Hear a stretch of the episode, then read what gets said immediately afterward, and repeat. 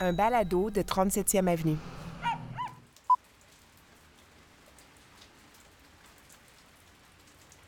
Ben, coudon, ça fait, ça fait un mois que j'ai cessé de payer pour les leçons d'arts martiaux mixtes de Mark Zuckerberg. Ça fait un mois que j'ai supprimé officiellement mon compte Facebook. J'ai quand même traîné là pendant 16 ans. Des centaines de publications que j'ai fait, des milliers. Est-ce que j'ai un sevrage à faire? Je vous avoue, des fois, c'est arrivé à quelques reprises, je vois quelque chose dans l'actualité qui me fait réagir. J'aurais eu envie d'en faire un post sur Facebook, d'en faire une publication, de dire au monde que je m'en sactue de l'affaire Taylor Swift et Travis Kelsey. J'aurais aimé ça dire ça sur Facebook, mais ça m'a démangé une couple de fois. Puis ça passe. Après un mois, j'ai presque plus envie de donner une opinion que personne m'a demandé de toute façon à propos d'un sujet qui n'est pas du tout important au demeurant. Bien sûr, j'ai perdu contact avec des gens. Je pense à des vieux collègues de cégep d'il y a 25 ans, avec qui je partage plus grand-chose de toute façon d'autre que le fait qu'on a été au même cégep il y a 25 ans. Des collègues de travail aussi d'il y a 15 ans. Je vais vous perdre de vue aussi. Facebook a fait en sorte qu'on perd plus personne de vue. C'est un phénomène qui est arrivé, ça, avec les médias sociaux. Et là, je retrouve ce privilège qu'on avait, il me semble, d'oublier quelqu'un, de le perdre de vue, puis de le retrouver à un moment de notre vie, par hasard, au coin d'une rue, dans un café ou restaurant. Ça fait des années qu'on ne s'est pas vu. Ça ajoute du piquant à notre quotidien, il me semble, d'avoir cette perspective de peut-être rencontrer quelqu'un qu'on a perdu de vue dans un lieu public. Chose que Facebook, phénomène que Facebook a beaucoup amoindri parce que je me retrouve à avoir des nouvelles assez régulières d'à peu près tout le monde que j'ai croisé de près ou de loin dans ma vie depuis les 16 dernières années. Les amis Facebook, c'est une catégorie de gens qui s'est ajoutée à nos catégories de relations, tout dépendamment de la personne. Ça peut être soit un ami très proche, soit une vague connaissance. Mais dans Facebook, ce sont tous des amis Facebook et ils ont à peu près tous la même importance dans, ton fil de nouvelles je disais un truc qui disait que notre cerveau aurait évolué pour avoir la capacité à se préoccuper de pas plus de 50 personnes. Pendant ces millions d'années, on a été capable de se préoccuper des gens dans notre tribu. Cinquantaine, trentaine de personnes qu'on côtoie quotidiennement. Facebook a un peu changé cette affaire-là. On est rendu qu'on se préoccupe de gens qui ne sont pas dans notre quotidien, qui n'ont de lien avec nous ou que on va faire des débats avec ces gens-là, on va être fâché contre ces gens-là parce qu'on va pas, avoir perdu un argument, une discussion. Euh, on va attaquer personnellement de ces personnes-là. C'est quand même assez débile. Et je pense pas que notre cerveau soit fait pour gérer tout ça. Depuis un mois, les gens qui me préoccupent vraiment, ceux de ma tribu, je continue à avoir de leurs nouvelles. Mon père a fêté ses 70 ans. Ma mère est en Argentine. Elle m'a envoyé des photos de ce qu'elle a mangé là-bas par courriel. Mon frère a une nouvelle blonde. Ça, compte pour moi, ça, puis je le sais. Un peu le bilan que je fais de ce mois sans Facebook, il va se continuer parce que j'ai pas l'intention de revenir sur cette plateforme-là. Ça fait aussi un an que ce bougre d'Elon Musk a racheté Twitter pour en faire son Vanity Project. Et ces, derniers mois, il a investi quand même beaucoup d'efforts pour faire fuir ses annonceurs, ses utilisateurs, ses employés. Euh, ah, c'est vrai qu'il est, passé quand même de, je pense, 7500 employés dans Twitter et 12 mois plus tard, il est rendu à 1500 employés. Bon, Donald Trump est revenu sur la plateforme, mais ça, 13% de ce que j'ai lu, 13% de moins de gens sont actifs quotidiennement sur Twitter comparativement à il y a un an. Je lisais un article dans The Atlantic qui mesurait un peu l'ampleur du fail de, Twitter sous l'administration Musk. et euh, le site aurait perdu les deux tiers de sa valeur. La, plateforme aurait perdu les deux tiers de sa valeur euh, et même, il y en a qui disent que c'est beaucoup plus que ça. Faut pas oublier qu'Elon Musk, selon plusieurs, c'est un génie, hein, un génie des affaires. Moi, j'ai l'impression que ce qu'on voit avec Twitter, je ne prends pas la peine d'appeler ça X là, parce que ça ne va pas durer assez longtemps, cette plateforme-là, pour qu'on retienne un nouveau nom. Euh, Twitter, donc, moi j'ai l'impression qu'Elon Musk est en train de faire, est en train de nous préparer un leg. J'ai l'impression qu'il a décidé que ça allait être sa contribution pour le progrès social, de faire en sorte d'éliminer de façon douloureuse et humiliante un média social comme Twitter. Pour faire en sorte, c'est génial, il faut penser, le, le gars c'est un génie. Il doit être en train de se dire, si j'achète Twitter juste pour le fermer, il va y avoir 12 autres Twitter qui vont s'ouvrir. C'est vrai. Mais si j'achète Twitter pour le détruire à petit feu de façon extrêmement humiliante pour moi, ça va couper les ailes à toutes les autres petites entreprises qui vont avoir le goût de prendre la place laissée vacante par Twitter. Et c'est peut-être ça qu'il est en train de faire, en fait.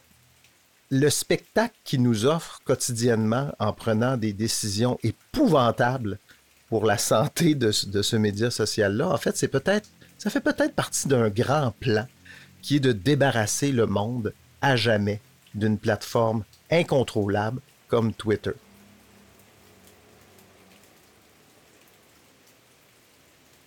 C'était ma théorie du complot euh, du jour. si, vous, voulez la, partagez-la. Partagez-la sur Twitter. Tiens, ce sera peut-être une autre belle occasion d'utiliser cette plateforme de merde pour partager de la désinformation. Donc voilà, je vous offre cette théorie du complot, euh, chers amis. Mais entrons dans le vif du sujet.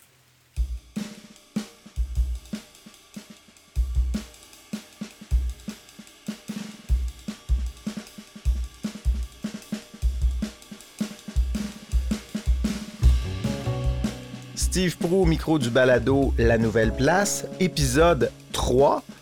Déjà rendu à l'épisode 3. La Nouvelle Place, et là, j'accueille sans doute euh, de nombreux nouveaux auditeurs, auditrices, parce que euh, on a eu un sondage il n'y a pas longtemps, puis il y a plein de gens qui se sentent interpellés par ce projet-là et qui risquent d'écouter cet épisode d'autant plus que cet épisode va parler des résultats du sondage dont je viens de vous parler. Donc, bienvenue à ces nouveaux auditeurs, auditrices.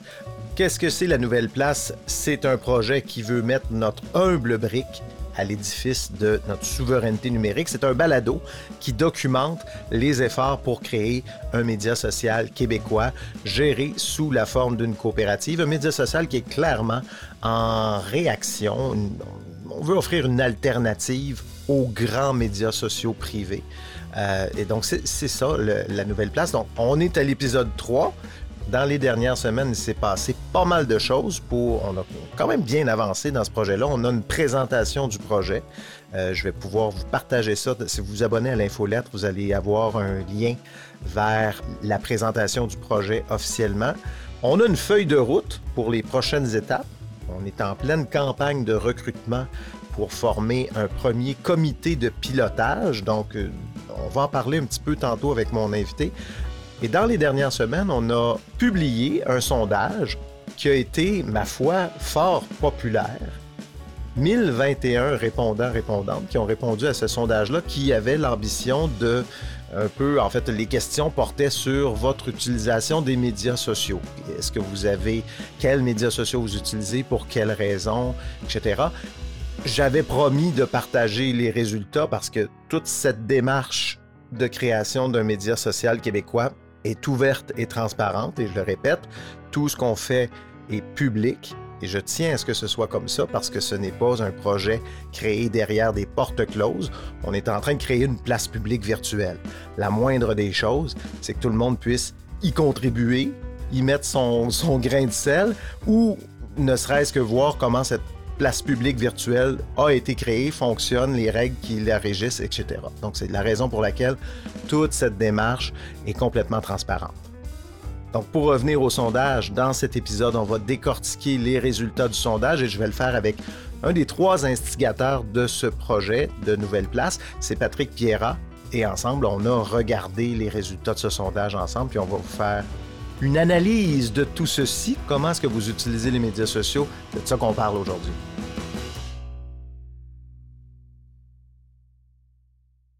Je reçois donc aujourd'hui euh, Patrick Pierrat, qui est l'éditeur d'InfoBref. Vous connaissez peut-être pas ça. C'est une infolettre d'actualité quotidienne. C'est gratuit avec un axe affaires, entrepreneuriat et il est aussi animateur du Balado InfoBref. C'est un balado d'actualité quotidienne de cinq minutes. Balado pour Jean Pressé, je dirais ça. Donc bonjour Patrick. Bonjour Steve. Patrick, on se connaît depuis de nombreuses années. Pour la petite histoire, tu as été mon premier patron dans ma, vie il y a de cela 25 ans, euh, à l'époque où tu dirigeais Branchez-vous, qui était, je dirais, un des premiers portails d'information web au Québec, sinon le premier, euh, corrige-moi. Non, c'est ça. C'est le premier. Comme ça. Bon, ben bah, c'était, bah, il y, a eu, il y a eu d'autres sites un peu du même genre, mais effectivement, oui, on a été. Et puis on a été le premier à se présenter comme un média oui. Euh, sur Internet au Québec. Donc, moi, j'ai travaillé là chez, chez, Branchez-vous pendant quelques temps, il y a longtemps. Tu as été aussi associé de 37e Avenue. Tu l'es encore associé de l'agence euh, que je dirige, 37e Avenue. Et tu as gentiment, je dirais, accepté de rejoindre notre petit groupe d'instigateurs de ce projet de nouvelle place publique virtuelle. Et euh, on va sûrement se parler assez régulièrement parce que tu vas suivre ce projet-là avec nous. Et ce qu'on a fait il y a quelques semaines, c'est un sondage qui euh, servait à prendre un peu le pouls de comment est-ce que les gens utilisent les médias sociaux aujourd'hui. Est-ce que notre idée qu'on a en tête euh, fonctionne? C'est-à-dire, est-ce, qu'il y a un besoin, dans le fond, essentiellement pour, pour un nouveau média social? Est-ce qu'il y a une envie, un, appétit pour ça? Et donc, le sondage a été mené du, du 11 au 18 octobre dernier, donc c'est tout récent. Et 1021 personnes ont répondu à l'appel, ce qui est pas pire, je trouve, pour un petit sondage qui n'est pas soutenu par aucune firme de, de sondage de renom on ne peut pas dire que c'est un sondage scientifique, mais quand même, je trouve qu'on a un, bon échantillon de la, population et on a pondéré aussi les résultats parce qu'on avait une petite surreprésentation de journalistes et de gens de médias, mais aussi de personnes un peu plus âgées. Donc, on a fait une pondération en fonction de l'âge. Et puis aujourd'hui, ben écoute, on va, euh, Patrick, on va passer à travers les résultats de ce sondage. Une grande question qu'on a posée d'abord dans le sondage, c'est à quelle fréquence consultez-vous vos médias sociaux? Bah, ce qu'on voit, c'est à quel point les médias sociaux sont omniprésents dans nos vies, euh, puisque non seulement presque tout le monde est dessus, mais en plus, euh, on y est toute la journée, ou en tout cas plusieurs fois par jour. 96% des gens qui ont répondu ont dit qu'ils y allaient au moins quelques fois par jour. Certains, il y avait un autre choix de réponse qui était plusieurs fois par jour. Mmh euh, et en fait, on a un gros quart des répondants qui vont au moins 10 fois par jour. Euh, donc c'est vraiment une utilisation très forte, continue. On voit que les plus jeunes sont surreprésentés. Enfin, quand je dis plus jeunes, pour la suite du sondage, on va parler de jeunes euh, en dessous de 45 ans et de, euh, et de 45 ans et plus. Il faut dire que c'est assez proche de l'âge médian de la population du Québec qui, euh, l'an dernier, était d'un peu plus de 43 ans. Donc, ça fait un, bon point de, séparation. Donc, il y a, y a plus du tiers des euh, moins de 45 ans qui disent qu'ils consultent au moins 10 fois par jour les médias mmh sociaux. Il y a quand même une différence entre euh, deux, groupes d'âge, mais c'est pas aussi marqué que dans d'autres questions qu'on a plus loin. Mais effectivement, donc ça, il n'y a pas de grande surprise tout le monde est sur les médias sociaux. On n'apprend pas de grandes choses là.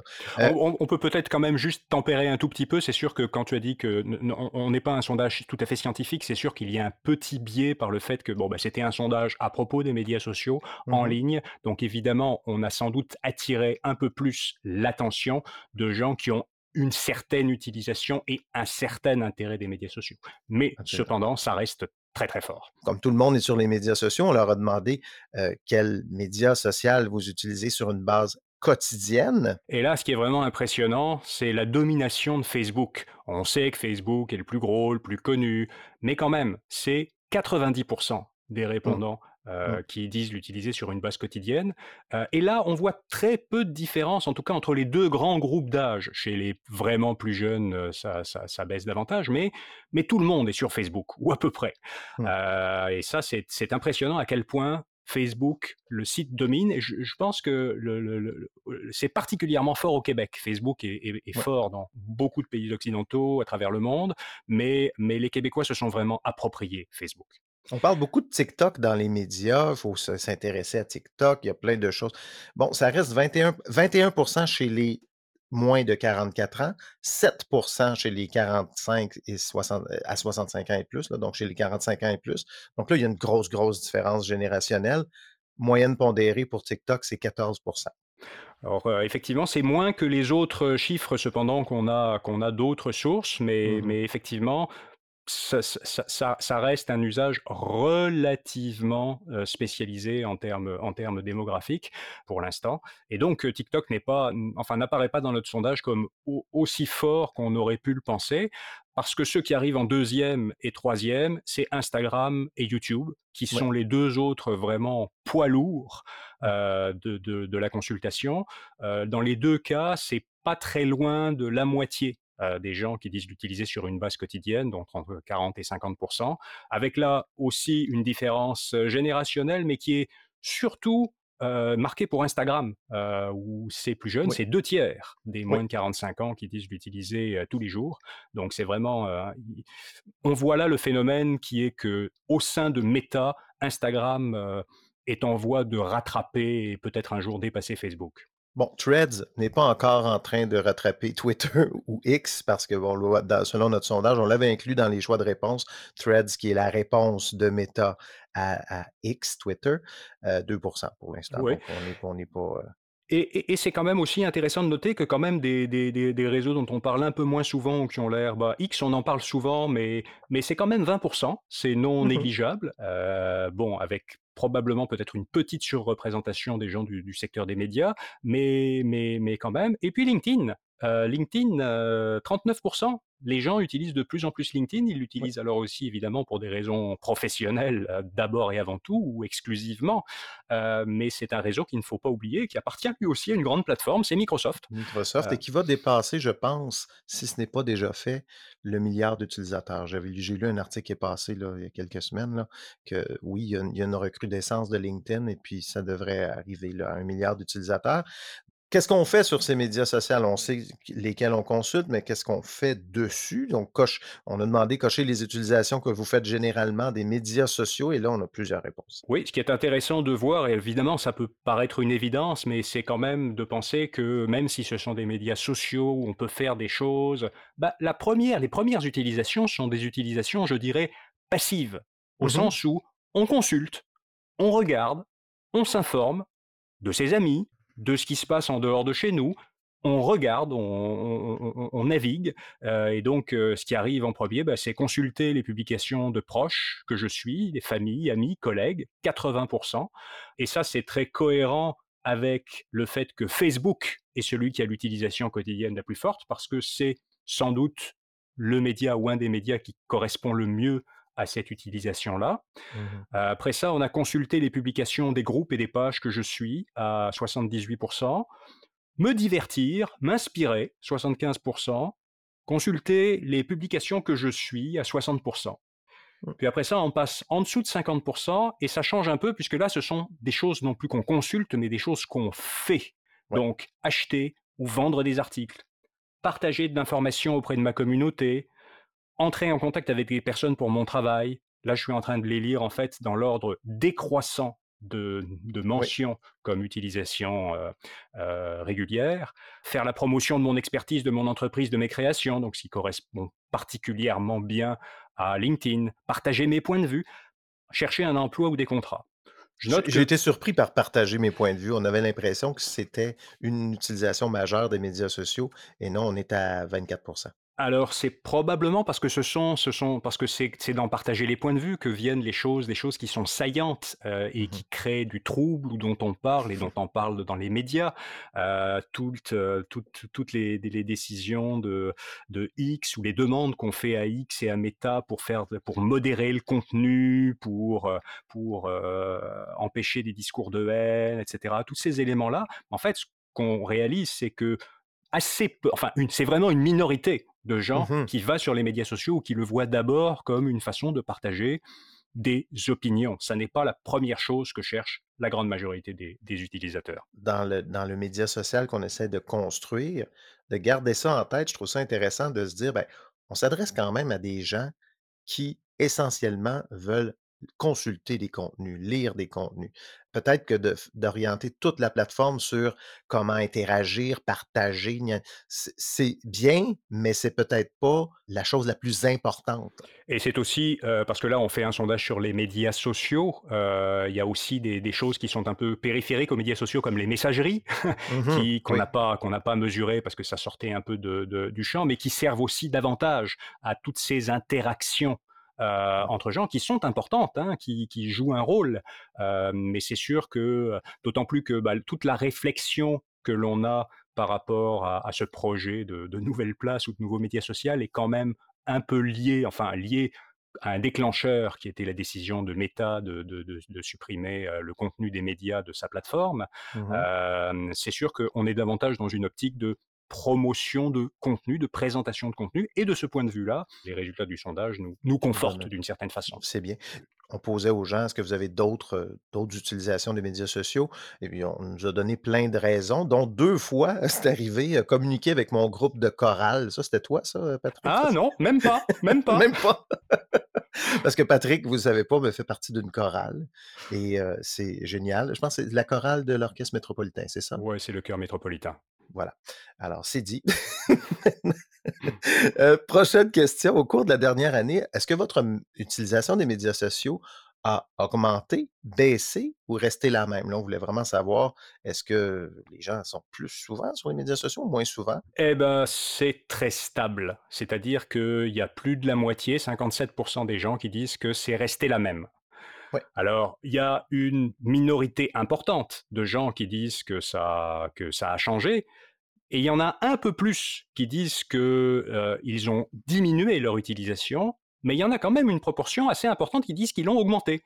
Donc, on a 24% de gens qui disent qu'ils l'ont diminué et 18% qui disent qu'ils l'ont augmenté. Alors, ça fait un, un solde de 6%.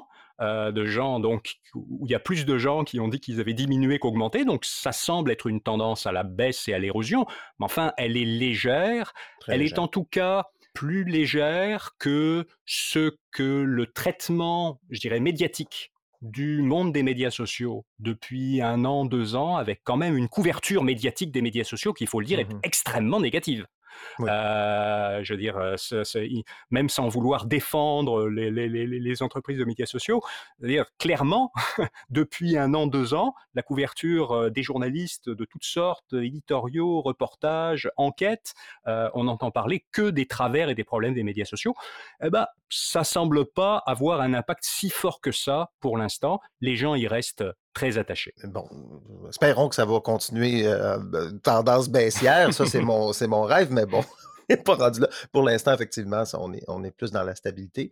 Heu, mais la lune de miel est terminée. Il y a plus on on sent quand même que je je reprends un peu l'exemple de Threads, il y a il y a quelques années, si un nouveau média social de Meta était sorti, ça aurait fait l'événement, le buzz. C'est un peu tombé, je ne veux pas dire dans l'oubli là, mais ça n'a pas eu vraiment le rayonnement qu'on aurait imaginé. Les gens ne se sont pas rués en masse vers ce média social-là. On, on sent qu'il y a une certaine lassitude. Oui, bah, c'est sûr que c'est, ça n'est plus, euh, bah, comment dire, la vague de médias sociaux en tant que nouveau phénomène est, est passée. D'ailleurs, les médias sociaux vont pas disparaître, mais je veux dire, euh, la télévision est arrêtée, est arrivée, la télévision couleur est arrivée. Bah, c'était des nouveaux phénomènes. S'il y avait une certaine excitation. Après ça, bah, c'est dans le paysage, c'est là. Euh, bon, ça ne veut pas dire que ça disparaît du jour au Mmh. lendemain. S'il y a une érosion, l'érosion peut être très longue. Euh, il y a encore euh, pas mal de journaux papier qui sont distribués à des endroits. donc c'est des, des- des médias qui existent depuis 200 ans. Donc, mais c'est sûr qu'il n'y a plus le, le- le même phénomène. Il y a aussi le fait probablement qu'il y a eu une certaine convergence des médias sociaux où avant il y avait des médias sociaux vraiment très spécialisés sur différentes fonctions. Ça reste le cas, euh, mais on a vu entre euh, beaucoup entre Meta et TikTok, et puis il y a eu Snapchat aussi, où Meta en fait a imité tout le monde. Oui. Et puis Google imite aussi, et puis maintenant euh, la vidéo verticale est sur au moins trois ou quatre médias sociaux, c'est presque le, le produit roi. Donc ça fait, euh, c'est plus difficile de devenir nouveau là. Aux 200 quelques personnes qui nous ont répondu que, que qu'ils avaient qu'ils consommaient moins de médias sociaux, on leur a demandé pourquoi, pourquoi, pourquoi vous avez diminué votre consommation de médias sociaux? Et là, il y a plusieurs résultats euh, différents. Oui, on a offert quelques choix. Bon, et, et- et c'est vraiment les contenus. Donc, euh, je n'y trouve pas de contenu intéressant à 63%. Mm. Et au même pourcentage, il y a trop d'irritants. Alors, on avait mentionné les trolls, euh, les publicités, les sollicitations. Donc, euh, donc euh, ces, deux, ces deux éléments parallèles. Et, et- et je pense que dans le manque de contenu intéressant, et puis on le voit après ça, bon, on a reçu des. Parce qu'on on ouvrait aussi des, des- des espaces de commentaires euh, euh, après, les, après les questions. Et puis c'est des choses qu'on entend. euh, Il y a un- une certaine déception, je dirais, euh, de peut-être parce qu'il y a moins de nouveautés, mais que bah, de façon générale, le contenu qu'on voit dans les médias sociaux, bah, ça va pas en s'améliorant. Mm. Il y en a plutôt moins. euh, en tout cas, c'est une perception. euh, et, euh, bon, ben, la, perception devient la réalité avec, avec, avec les réponses qu'on a au sondage. Il y a un phénomène que je- on voulait identifier avec, avec cette, ce sondage-là de, sobriété numérique, parce qu'on nous demandait combien est-ce qu'il y a de gens que- qui ont réduit leur consommation de médias sociaux par choix? Ils ont décidé de le faire dans un esprit de déconnexion, de sobriété numérique. Chez les jeunes, et moins de 44 ans, 54% quand même l'ont fait par choix. C'est beaucoup plus que les 45 ans et plus qui sont à 33% Donc, il y a quand même un petit phénomène qu'on est capable de voir là où les gens décident de s'éloigner des médias sociaux pour toutes sortes de raisons. Effectivement, c'est euh, une décision consciente. Et puis on voit dans d'autres réponses au sondage que, particulièrement chez les jeunes, il y a une prise de conscience de certains travers des médias sociaux qui peut avoir un impact sur l'individu. Et l'individu qui est quand même capable d'éteindre euh, un appareil, qui est capable de, de fermer un compte, de ne plus aller le voir, bah, Tout il y a des gens qui se prévalent de ce choix-là. C'est un choix qu'on a, euh, Voilà. et c'est encore plus facile que d'aller voter. Alors, euh, alors euh, des, des gens s'en prévalent et c'est très bien. On a demandé aux gens, euh, par ordre d'importance, de nous classer qu'est-ce qui les préoccupait par rapport aux médias sociaux, donc leur source de préoccupation. Et là, la désinformation, sans surprise, arrive en première place. Bah, sans surprise, euh, pour moi, ça a été un petit peu une surprise? Ah oui? honnêtement. OK. Je, je- OK. je- au sens où euh, la désinformation est quelque chose dont les médias parlent beaucoup euh, et dont il a été beaucoup question aussi avec la décision de Meta. hein. Mais en même temps, mon, mon impression n'est quand même pas que les médias sociaux sont le premier endroit où la majorité des gens cherchent à aller s'informer. Ils vont s'y informer aussi. Et, et d'autre part, disons que au Québec, alors bon, bien sûr, il y a eu la, il y a eu quand même la Covid, euh, il y a eu des choses euh, liées au vaccin, ou, mais disons qu'on n'est pas dans le contexte euh, américain ou dans le contexte de certains pays où euh, la Russie a été très active, ou certains, tu sais, donc, donc, mais effectivement, je constate que c'est c'est c'est le premier, c'est le premier facteur de préoccupation concernant les médias sociaux qui est exprimé, c'est c'est les fake news. Après ça, bah, il y a, d'autres facteurs. Alors, il y a le, le- celui qui arrive en deuxième, c'est euh, l'opacité des algorithmes et Ouais. l'utilisation des données personnelles que peut faire le média social. Mm. Euh, c'est le deuxième, euh, la deuxième préoccupation. Le vol d'identité, les fraudes qui arrivent en troisième, la présence de faux comptes aussi. Donc, c'est la, la troisième, la troisième. Dans ce qui ne préoccupe pas tant que ça les gens, moi j'étais surpris, le caractère mercantile, l'omniprésence de la publicité, moi c'est un irritant pour moi, mais ça n'a pas l'air d'être. Ça arrive en avant-dernière position là, dans la, liste des préoccupations et la propriété étrangère des plateformes que ce soit TikTok qui est géré depuis la Chine ou des compagnies américaines, c'est la dernière préoccupation là, dans, par ordre d'importance. Prochaine, prochaine, dernière question, et là, on entre un peu plus dans notre, dans, dans- dans notre modèle d'affaires. C'était des questions pour valider des choses qui nous préoccupaient en tant que, que créateurs d'une nouvelle plateforme. De façon générale, auriez-vous de l'intérêt à adopter un nouveau média social, considérant que dans, euh, la liste des médias sociaux qui, qui étaient utilisés sur une base quotidienne, si on faisait, c'est à peu près, les gens utilisent à peu près 2,5 médias sociaux actuellement sur une base quotidienne. Eh ben, est-ce est-ce qu'il y a de la place pour un nouveau? Bah oui, apparemment, il n'y a pas de problème, euh, Bon, ben, puisque coudonc. 7 sur 10 disent qu'ils sont intéressés, donc 70%, euh, ce qui est quand même une, une- une belle majorité. Euh, bon, ça laisse un 30% qui, lui, n'est pas intéressé. Il faut dire aussi que bah, il y a déjà des gens qui réduisent en ce moment leur Mhm. utilisation des médias sociaux. Alors peut-être que bon, euh, un nouveau média social qui répondrait à certains des problèmes qu'ils identifient dans les, les médias sociaux actuels euh, pourrait les, pousser à revenir. Mais enfin, ils sont plutôt dans une démarche de désintoxication. donc, euh, C'est un peu l'esprit de de la dernière question. Qu'est-ce que vous aimeriez retrouver dans ce nouveau média social? Pourquoi vous, qu'est-ce qui vous convaincrait, dans le fond, à adopter ce nouveau média social? Et là, la réponse numéro un, c'est si je peux y trouver de l'information, des actualités et des contenus de qualité. Ça revient, c'est vraiment la, c'est 94 là, c'est la réponse numéro un. Oui, et puis c'est très cohérent donc à ce qu'on a vu tout à l'heure, qui sont les utilisations actuelles qu'ils font euh, des, des médias sociaux. Et un des problèmes qu'ils ont identifié, qui est le fait que le contenu, ils perçoivent qu'il est de moins en moins intéressant. Donc, effectivement, c'est un contenu intéressant euh, d'information, d'actualité, euh, mais plus, plus, plus, plus, plus général que ça aussi probablement, qui les intéresse. C'est la première chose. La deuxième, c'est euh, encadrer sérieusement le harcèlement, la haine en ligne, la désinformation. Ça, y a des, on en a beaucoup parlé encore une fois dans les médias, à quel point les grands, les géants numériques ont de la misère à, à- à- à encadrer ces, ces- ces- ces- ces choses-là. C'est ce qu'on demande à un nouveau média social qui soit capable de, de faire ce travail-là. Oui, je pense que les gens veulent un espace dans lequel ils se sentent en sécurité d'un Ouais. point de vue numérique, même s'ils sont derrière un écran. euh, ils ne veulent pas risquer de se faire insulter, de se faire harceler, euh, de se faire aussi bah, voler ou en tout cas d'avoir leurs données qui sont utilisées, même si c'est une autre question, puisque c'était le troisième, la, troisième euh, motivation, c'est si les données restent privées, qui serait une, Mhm. une- une autre, la troisième motivation à utiliser un nouveau média social.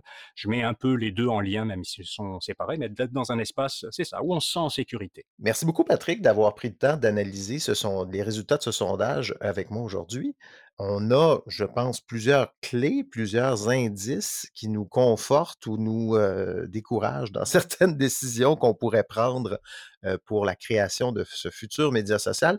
Et en plus, ces dernières semaines, on a décrit le projet euh, dans son ensemble, dans, dans les contours du projet, si je pourrais dire.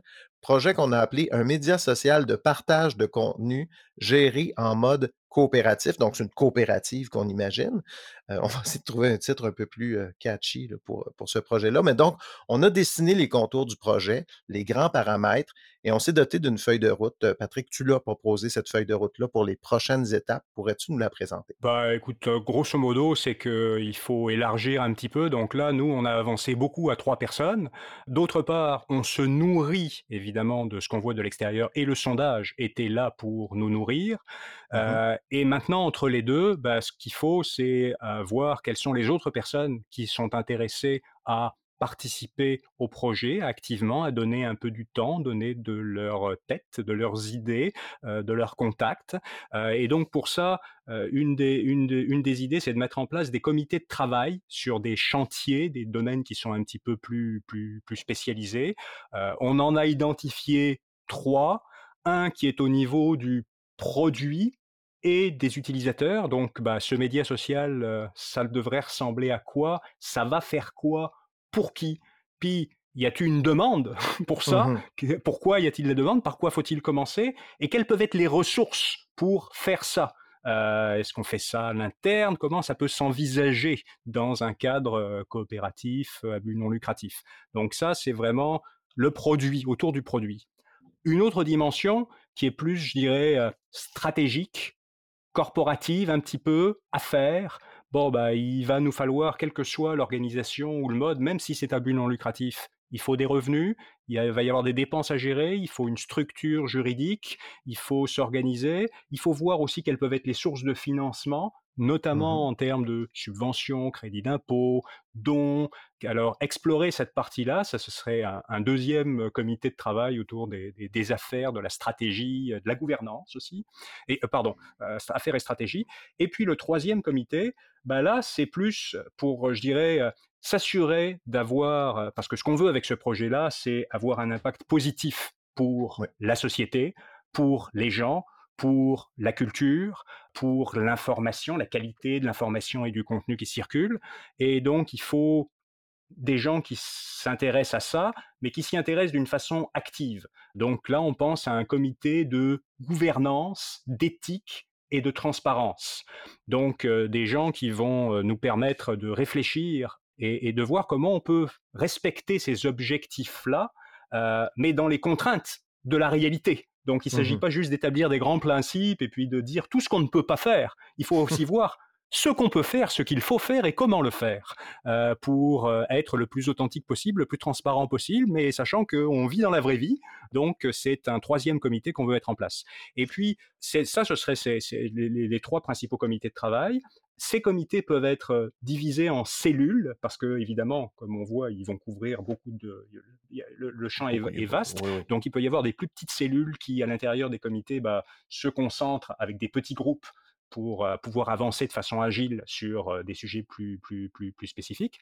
Et puis au-dessus, bah, un comité de pilotage qui, qui bah, à partir des trois personnes qui sont là, qui vont essayer de faire coordonner un peu tout ça et puis faire avancer ça à l'étape suivante.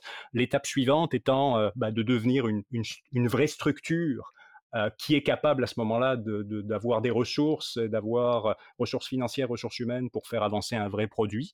et donc, on va faire ça en parallèle avec le fait de consulter aussi des, des parties qu'on appellerait les parties prenantes, qui sont en fait quelques organisations, des organisations dans le domaine des, des futurs membres, dans le fond, de cette coopérative. Des futurs membres de, type corporatif ou de type média, des mmh producteurs de contenu.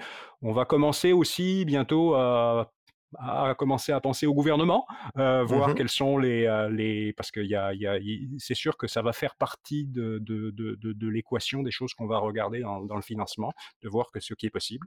Et donc c'est comme ça qu'on souhaite faire avancer le projet. Donc voilà, c'est la phase zéro. Donc c'est vraiment la phase d'élaboration. Comment l'entreprise n'est pas, l'organisation n'est pas créée actuellement, mais on a besoin de gens, on a besoin de têtes pour l'élaborer, pour coucher sur papier tout ce projet-là et d'éliminer toutes les questions qui surgissent. Parce que juste pour faire notre petit document qu'on a fait, on a eu quand même pas mal de discussions puis de, de différentes versions pour préciser certains points. Il va y en avoir encore beaucoup, beaucoup de ce travail-là d'élaboration avant qu'on soit prêt à lancer la patente. Donc, voilà. Et là, je lance l'invitation à tout le monde. Si vous connaissez des gens, si vous avez envie de vous impliquer, communiquez avec nous dans l'infolettre du balado vous allez trouver un lien vers le document et un lien aussi vers un formulaire pour manifester votre intérêt à participer à ce beau projet-là. Et puis, on va peut-être avoir l'occasion de, se parler euh, dans les prochaines semaines, peut-être même au micro de ce balado. Donc, euh, voilà, c'est parti. Merci beaucoup, Patrick, pour ton temps aujourd'hui. Merci, ben, Steve. Toujours on se reparle bientôt. À bientôt.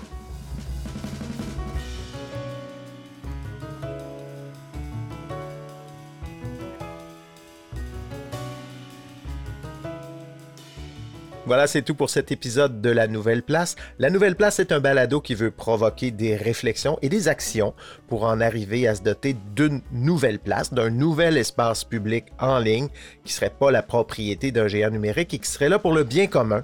Pour ne pas manquer nos épisodes, suivez ce balado dans votre plateforme d'écoute préférée. On a aussi une infolettre et c'est d'ailleurs dans cette infolettre que vous allez trouver le document qui présente le projet de média social coopératif qu'on est en train de créer en ce moment. Si vous voulez mettre la main à la pâte, donnez vos idées ou participez au comité de travail au comité de pilotage qu'on est en train de mettre sur pied. Allez lire ça. Euh, donnez-nous vos commentaires. Postuler. Euh, dans les prochaines semaines, on va organiser une équipe comme ça qui va être capable de faire émerger du néant ce média social québécois. Vous pouvez vous abonner en allant sur notre site web sur nouvelleplace.ca. Sur ce, je vous dis au prochain épisode. Mon nom est Steve Prou. Merci d'avoir été là. À très bientôt.